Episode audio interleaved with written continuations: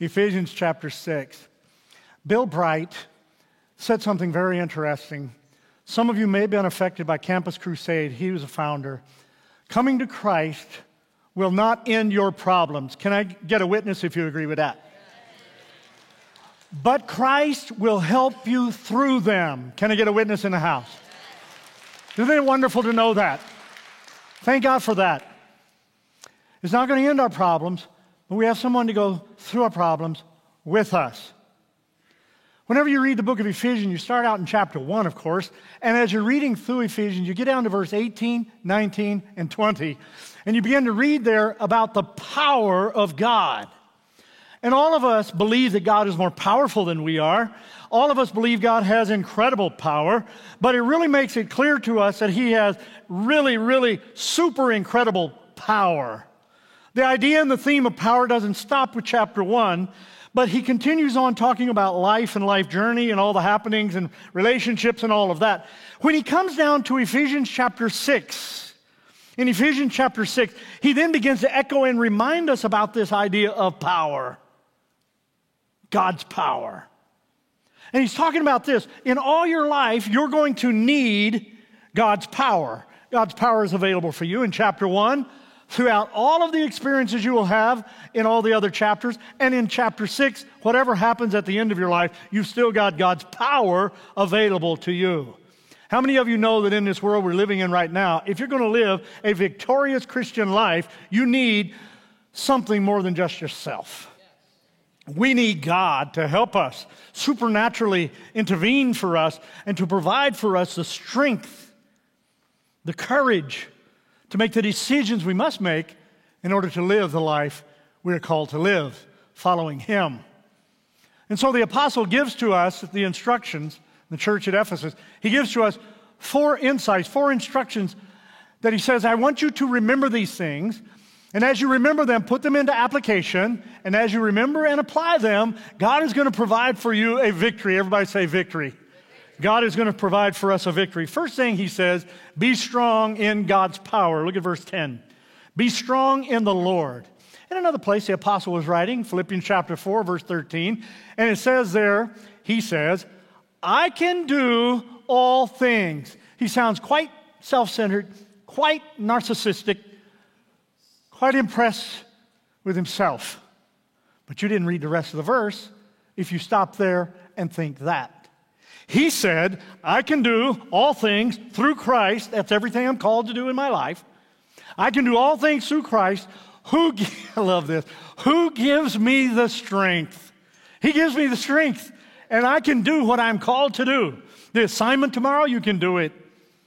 The task you have ahead of you this week, you can do it. To resist the evil that would come against you, you can do it. To raise a family in this culture, you can do it. To make decisions that reflect God and His holiness. You can do it. You can do it, He says. So, how are we going to have God's power in us? Of course, we open our life to Him.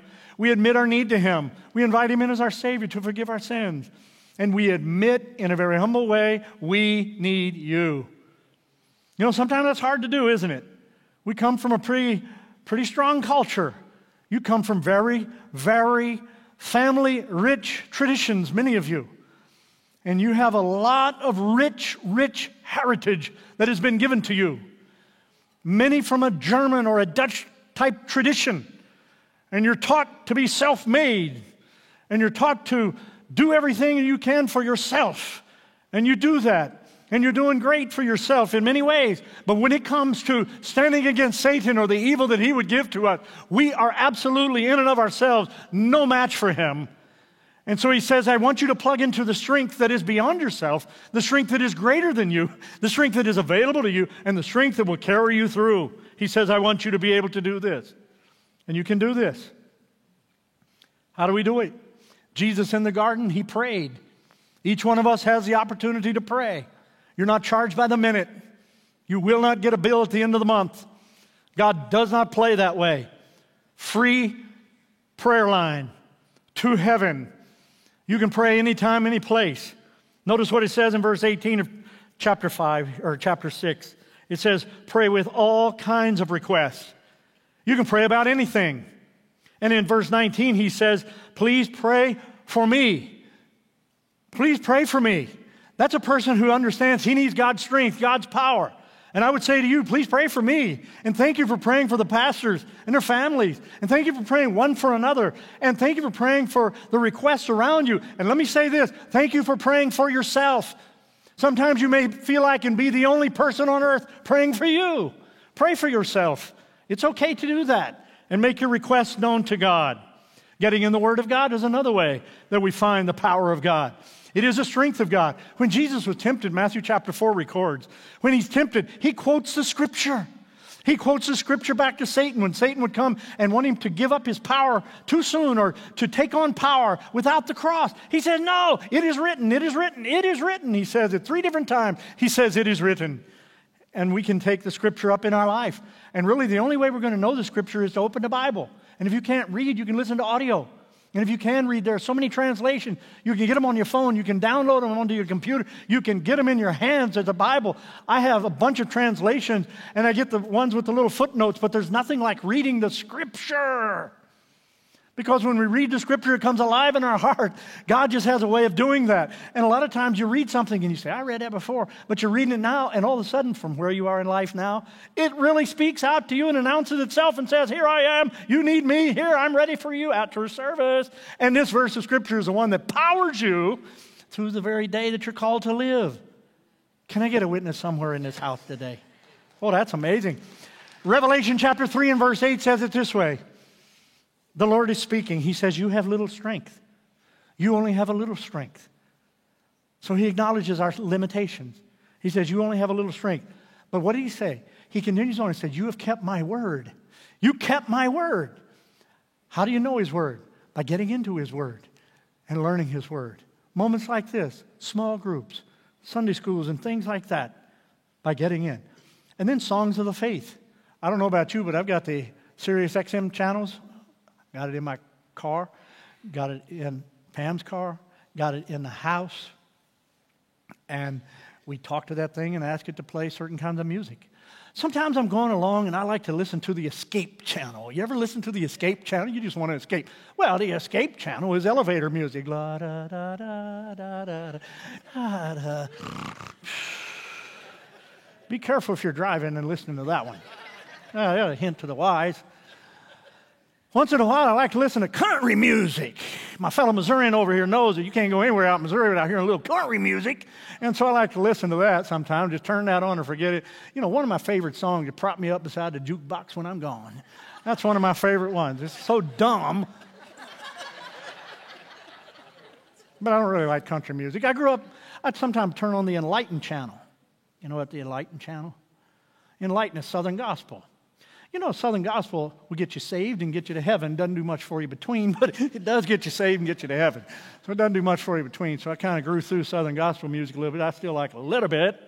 But um, so once in a while I hit, I got it saved on my thing. Pam put it on there, so she must like it. So it's on, on there, even in the car I drive. So it's in there too. I like to listen to the message. The Message Channel. Any of you ever listened to that one? Message Channel. If you listen to that, you get Goki and you know all the songs and stuff we sing here. Listen to the message. Sometimes I like to listen to FM Channel. FM Channel. 88.9, 939, 107.5.5 and I listen to, to WBIN, all those stuff, and listen to them out of Wilkes-Barre, Scranton, and hear some of your names. Sometimes you call in, hey, this is so and so, and you know, I hear your name. I think, oh, don't confess your sins out loud now. but uh, no, I'm t- but uh, you know, so I like to listen to the music, and you know why I listen to that? It lifts my spirit. Some of those songs are so rich in Scripture. If you understand the background of those Scriptures, like at the Thursday night, we're going to come together and we're going to learn uh, we're going to sing a lot of songs we know. You can stand there and sing with your eyes closed if you want to. But we're going to, we're going to learn the song Rattle. I love that song. And Rattle takes you through uh, the dry bones coming back to life. You, you heard that? it's a good one. And uh, I like that. It, it's, really, it's really something, but it lifts the spirits. Notice what he says here be strong in the Lord. There's so many avenues of strength that we have, like gathering here today. Look around you. You're not the only one.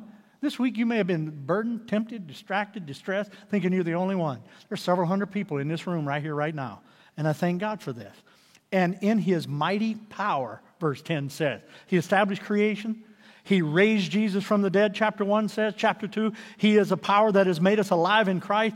Chapter 3 says, He is a spirit that is at work presently within you. No wonder the psalmist said, Sing this song. Psalm 46 1. God is our refuge and strength and ever present help in trouble. Paul wrote it this way in Colossians chapter 3 Let the word of God dwell in you richly in all wisdom teaching and admonishing everyone in psalms, in hymns, and in spiritual songs, singing with the grace in your heart to the Lord. You don't even have to be a good singer to be able to sing. And the second thing he says, I want you to be prepared for Satan's attacks. Be prepared for Satan's attack. Now, Paul is a prisoner, so he looks at the soldiers around him and he understands the culture around it, and he knows that the people would understand soldiers. So he gives this analogy. He says, What I want you to do is I want you to put on the armor of God. This is designed for you. This has worked through the centuries. This has worked as God's armor on God's people to protect God's people. And you notice the armor of God does not have a back on it because we're not planning on retreating. We're planning on winning. Can I get a witness in the house? So we know full well that the visible army of believers and that the invisible army of believers stand strong. And it says here, put on, listen to this, put on the full armor of God. It covers every part of your essential organs. Listen to this. Put on the full armor of God. He says, if you put on the full armor of God, you're going to be able to withstand the wiles, the schemes of the devil. Now, he says, if you're just going to put on a partial armor of God, it doesn't mean you're going to be able to stand against the devil. But he said, put on the full armor of God that you might be able to stand against the devil when he comes at you. This is absolutely powerful. Now, I believe in taking my children to church when they were little, and so Pam and I did. We said to our kids, it'll never be a decision you make. As long as you live with us, we will go to church, and our house will go to church. That's what we do, and that's how we roll. And so they agreed with that, and they understood that, and they knew if they were going to keep feeding at my trough, they would be going to church, period would be happy. So, anyway, that's what's happened in my house growing up. And so we took them to church and they began to learn different things about the Lord. And as you do, you know, go to Sunday school or, and like tonight's youth at 6, uh, 6 o'clock here and, and, and uh, youth from 6 to 7.15 and kids ministry tonight. It's going to be meaningful and, and good. Don't miss it. But here's the deal. Here's the deal. We take our kids. Well, you always wonder, are they getting anything out of it? Are they learning? Are they picking up what is being put down. You hope they are, right? That's why you take them. You don't want to just waste their time or yours. So you're taking them and you wonder, are you getting this? Well, uh, my kids were little. We lived over in Catasauqua, pastored over in Bethlehem, and uh, they would ride around their bicycles and trikes in our neighborhood. And so there's a picture of them when they were little. That's headache, hemorrhoid, and hernia. Uh, no, no, that was uh, Andrea first, and then Andrew in the red shirt, Anthony sitting on the trike there no helmet. That's what's wrong with you. Wow, maybe that's what's right with you. We should have put that picture back up there. Don't take it down. I'm not through. Uh, anyway, thank you. we'll leave it there for a minute. Uh, so you're taking the kids to church. I haven't forgotten where I am. Have you? No, I haven't. They're in the neighborhood. So we take them to church so they learn. We don't know what they learn, right? I mean, how much they're picking up. So my daughter was playing with a neighbor girl across the street. Now we had some boys in the neighborhood who are bigger, older. They're like 10, 12, 13, whatever. They ride around the neighborhood, and they would say to my kids, uh, most of the time my kids were in the backyard. We had a fenced-in backyard and all that. But anyway, they would say to our kids, "Go to bed, take a nap." You know, little kids don't like to hear that, right? That's the thing they don't. That's kryptonite to a little kid. Well, I don't want to do that. So they didn't like it. Now, are they picking up anything at church? My daughter and her friend, Corinne, they run in the house, grab the Precious Moments Bible, run outside, it's hers, run outside and chase the neighbor boys on their bike to try to hit them. Talk about Bible thumpers. I didn't know we were raising Bible thumpers. Sheesh. It was amazing. Why in the world would you try to hit the neighbor boys with that? Well, when we went to church, we heard about the armor of God, and they said the Bible is a sword of the Spirit. And we went over to hit the neighbor boys with the sword. I hope you're getting something out of this message today. I love Isaiah 54. I quote it often. And no weapon forged against you will prevail, and you will refute every tongue that accuses you. That is the heritage of the Lord's servants, and this is their vindication from me, declares the Lord. Put that verse somewhere where you can get a hold of it quick. Third thing he says to him, verse 11 and 12 be aware of Satan's methods. Be aware of the devil's schemes. It comes from the word methodize. And that, would, that just simply means his methods, his strategies that he would roll out against you. To Eve, he came like a believable, conversant animal. We can't imagine that, but in the garden you could. He, she, she had that encounter. It was an angel of light to her. To Peter, it's a roaring lion. To the prodigal son, Satan comes to him as a deceiver. To Delilah and Samson comes as a subtle person, as a sly person. To Job, he comes with complete chaos in his home, as if he were a weed eater in a flower patch, just mowing the flowers down. But I want to say something that's going to delve a little bit deeper into our minds. Some of you are going to thank me for this. Someday along the way, you're going to thank me for this. Because we have had things happen in our lives, and all Satan wants to do, listen to me, all Satan wants to do is just get you really distracted and off course. That's what he really wants to do. He kind of wants to gut you and leave the rest of you. He wants to just he wants to just take off your feet and just take you down to where he just gets you to where you're so distracted and so distressed you can hardly live your life. And you definitely can't live it out in victory, it would seem. You're overwhelmed. That's what he wants to do. He has come to kill and to destroy and to deceive. That's what the scripture says he comes to do.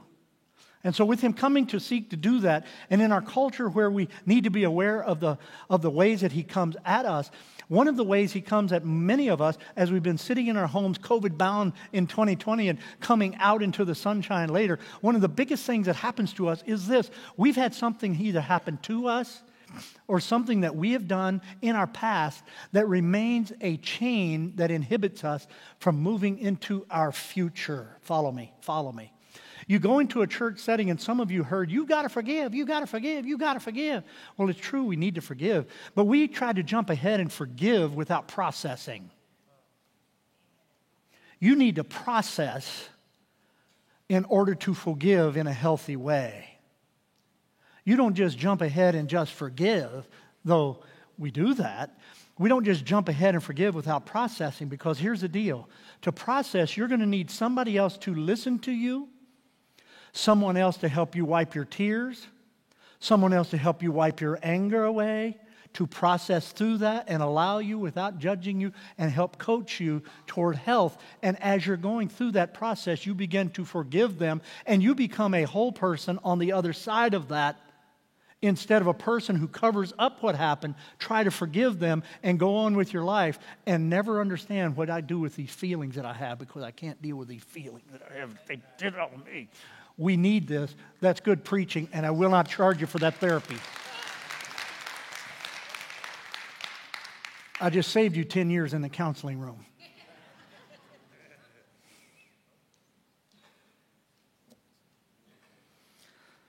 Be aware of Satan's abilities. Look at verse 12. He touches this dark world.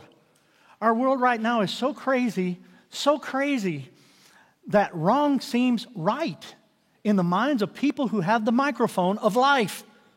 Talking heads all around talk all day and have to make it sensational. And it seems like they're embracing everything that is godless. To the point,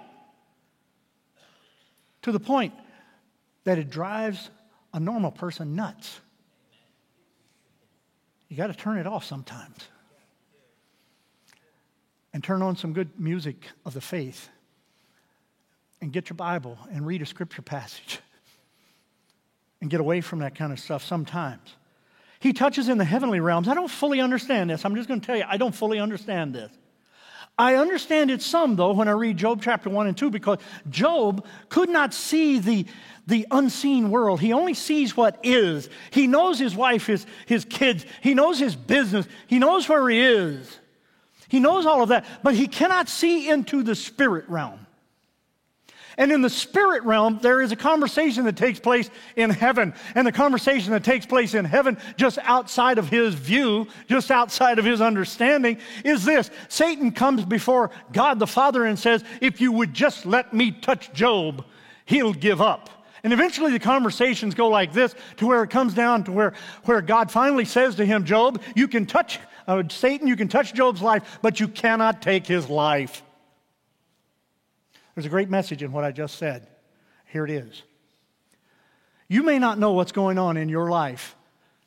There may have been a conversation just beyond your view, and you're living out the reality of the conversation that is invisible to you.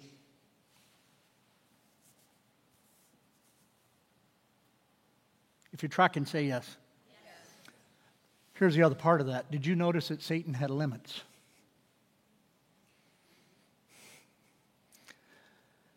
You will never be given more than you can handle.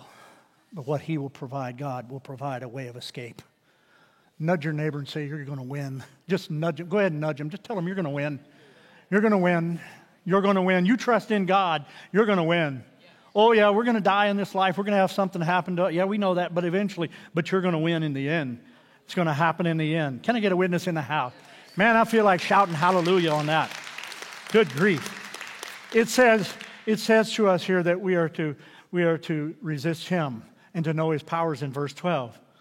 You remember in 1 Samuel, 1 Samuel chapter 17 and verse 45. David is going up against Goliath. Sometimes you may feel like you're going up against Goliath. You come against me with a sword, a spear, and a javelin. That's all of the earthly weaponry that would be imagined. You come to me with all of that stuff. David didn't minimize it, but he said, You come to me with that. That's the best you've got. Now, he doesn't say, I come to you in the name of my dad. I come to you in the name of my brothers. They were all chicken little. He didn't want to do that. I come to you in the name of Saul, who is the king. He wanted to give me some armor. No, he doesn't do that. But do you notice what he says to him? Look what he says to him. He says, I come against you in the name of the Lord Almighty. He's given all these descriptors, the God of the armies of Israel. Oh, I love it when this happens. This is absolutely powerful. Anthony Evans said his brother was going up against a three time state champion wrestler who was 35 pounds bigger than he. And uh, he was being interviewed by a reporter and said, What makes you think you can have success against this guy? He says, Well, he may be bigger than me. He may be stronger than me. He may, may, may weigh more than me. But he said, I have been studying his methods, and I know his methods. And ladies and gentlemen, Satan is more, for, more than we can handle on our own. But with God, we know we're going to be able to make it. I look forth at this. He says, Remember, God offers us victory. Remember, God offers us victory. Verse 11 through 13 talks about it. Verse 11, it says, Stand. That's a military term. Some of you have been in the military. You understand what that's saying. Resist the enemy, hold your position, offer no surrender. There is no partial retreat. There is no partial negotiation. Satan, I am not going to do this. I'm going to resist. And in resisting you, I'm going to defeat you. I'm going to do this. In verse 13, it says, Stand when the evil day comes. The evil day is here. It's time to stand, he says. I want you to stand. I want you to stand against the enormous turbulence of your life. And the scripture says in James chapter 4 and verse 7 submit to God. That's humble yourself to God. You're not all that in a box of crackers. So go before God and say to Him, Here I am. There you are. There's Satan. Here's the offer. Be with me, Lord. I need you. Without you, I can do nothing, but with you, I can do it. I can make it. And Jesus quoted the scripture against Satan, and Satan left him. You and I can resist the devil, and he will flee from us because it says, Submit yourself to God, resist the devil, and he will flee from you. That's why I said to you all ago if you want a victory, you can have a victory because God is providing a victory for every one of us in this room. Doesn't matter who you are, God is ready to provide a victory for you. Some of you have been through some stuff, but you have come through that stuff. Through is the optimal word there. You have gone through some stuff, and God is with you as you've come out on the other side. And you know full well you have built a testimony when you have come through because you, like Job, can stand there and say, When he has tried me, I will come forth as gold. And though he slay me, yet I will serve him. I'm not going to give in. And like Bill Borden, no reserve, no regret, no retreat. God, I'm all for you. No matter what happens to me, I'm all for you. This is powerful stuff. So Ephesians 6:13 says this, put on the armor of God. The armor that God gives you, it fits you. Then when the evil day comes, you will be able to defend yourself. And when the battle is over, you will still be standing firm. You're going to win. you're going to win. I want to land this with a story I've shared in the past, but I want to share it because it fits so well and can be helpful to you today. It is this. in South Florida, a mother was in her house. She looks at her son, who is headed down toward a pond. He's right by the deck. He's headed toward the deck. She sees what he can't see. She sees the alligator. The little guy is running toward the deck. The alligator is coming toward the boy. She takes out of her house as fast as she can go and runs down. And just as she grabs hold of the arms of the boy, the gator grabs hold of the legs of the boy. They're screaming and yelling, What would you have done? Finally, it catches a passerby's attention. He had a gun with him. You see, I believe in the right to carry. He had a. there are a lot of gators in Pennsylvania, and you got to watch it. and he, he came over to where that incident was occurring, and he shot the gator and saved the boy's life. The boy had to be taken to the hospital. They quickly got him there. He is really, really in pain. He's really hurting. He's damaged. He would be in the hospital for several weeks to recover. Finally, after several weeks have passed, they let a reporter come into the room. The reporter comes in and says to the little boy, says, Could I, could I see the scars on your legs? And the little boy pulls his blankets over in his gown to where they could see the scars, and they're, oh, wow. And then the little boy said, But you ought to see the scars on my arm where my mom had hold of me. Took off his shirt some of you have the gator grabbing hold of your legs, but I want to tell you there's somebody else got a hold of your arms, and he'll pull you through. He will pull you out, and you will win. You are more than a conqueror through him who loves you. I can do all things through Christ who gives me the strength. The temptation at the office, the distraction on the job, whatever I'm facing in the schoolroom, whatever's going on in my family, however my kids are living, whatever my spouse is deciding, I have decided to follow Jesus. There's no turning back. I'm going with him, so I'm going to see a victory. Are you going to see a victory? Let's see a victory. Lord Jesus, in your name right now, with all that has come against all of your people all over the world in this last year. Lord, I pray that you would stand by us just as you did the three Hebrew boys in the fire. You would stand with us as you did with Daniel in the den. You would stand with us like you did Paul in the prison. You would stand with us when the beatings would come. Lord, you would stand with us when we're tempted and distracted by Satan with all he would throw at us. We thank you that we're more than conquerors through you and if you took a cross, Lord, we know it may not always be easy for us, but Lord, make us strong when the evil day comes, that we will stand. And having done all to stand, help us to stand with all of your armor on, because it works wonders. In Christ's name.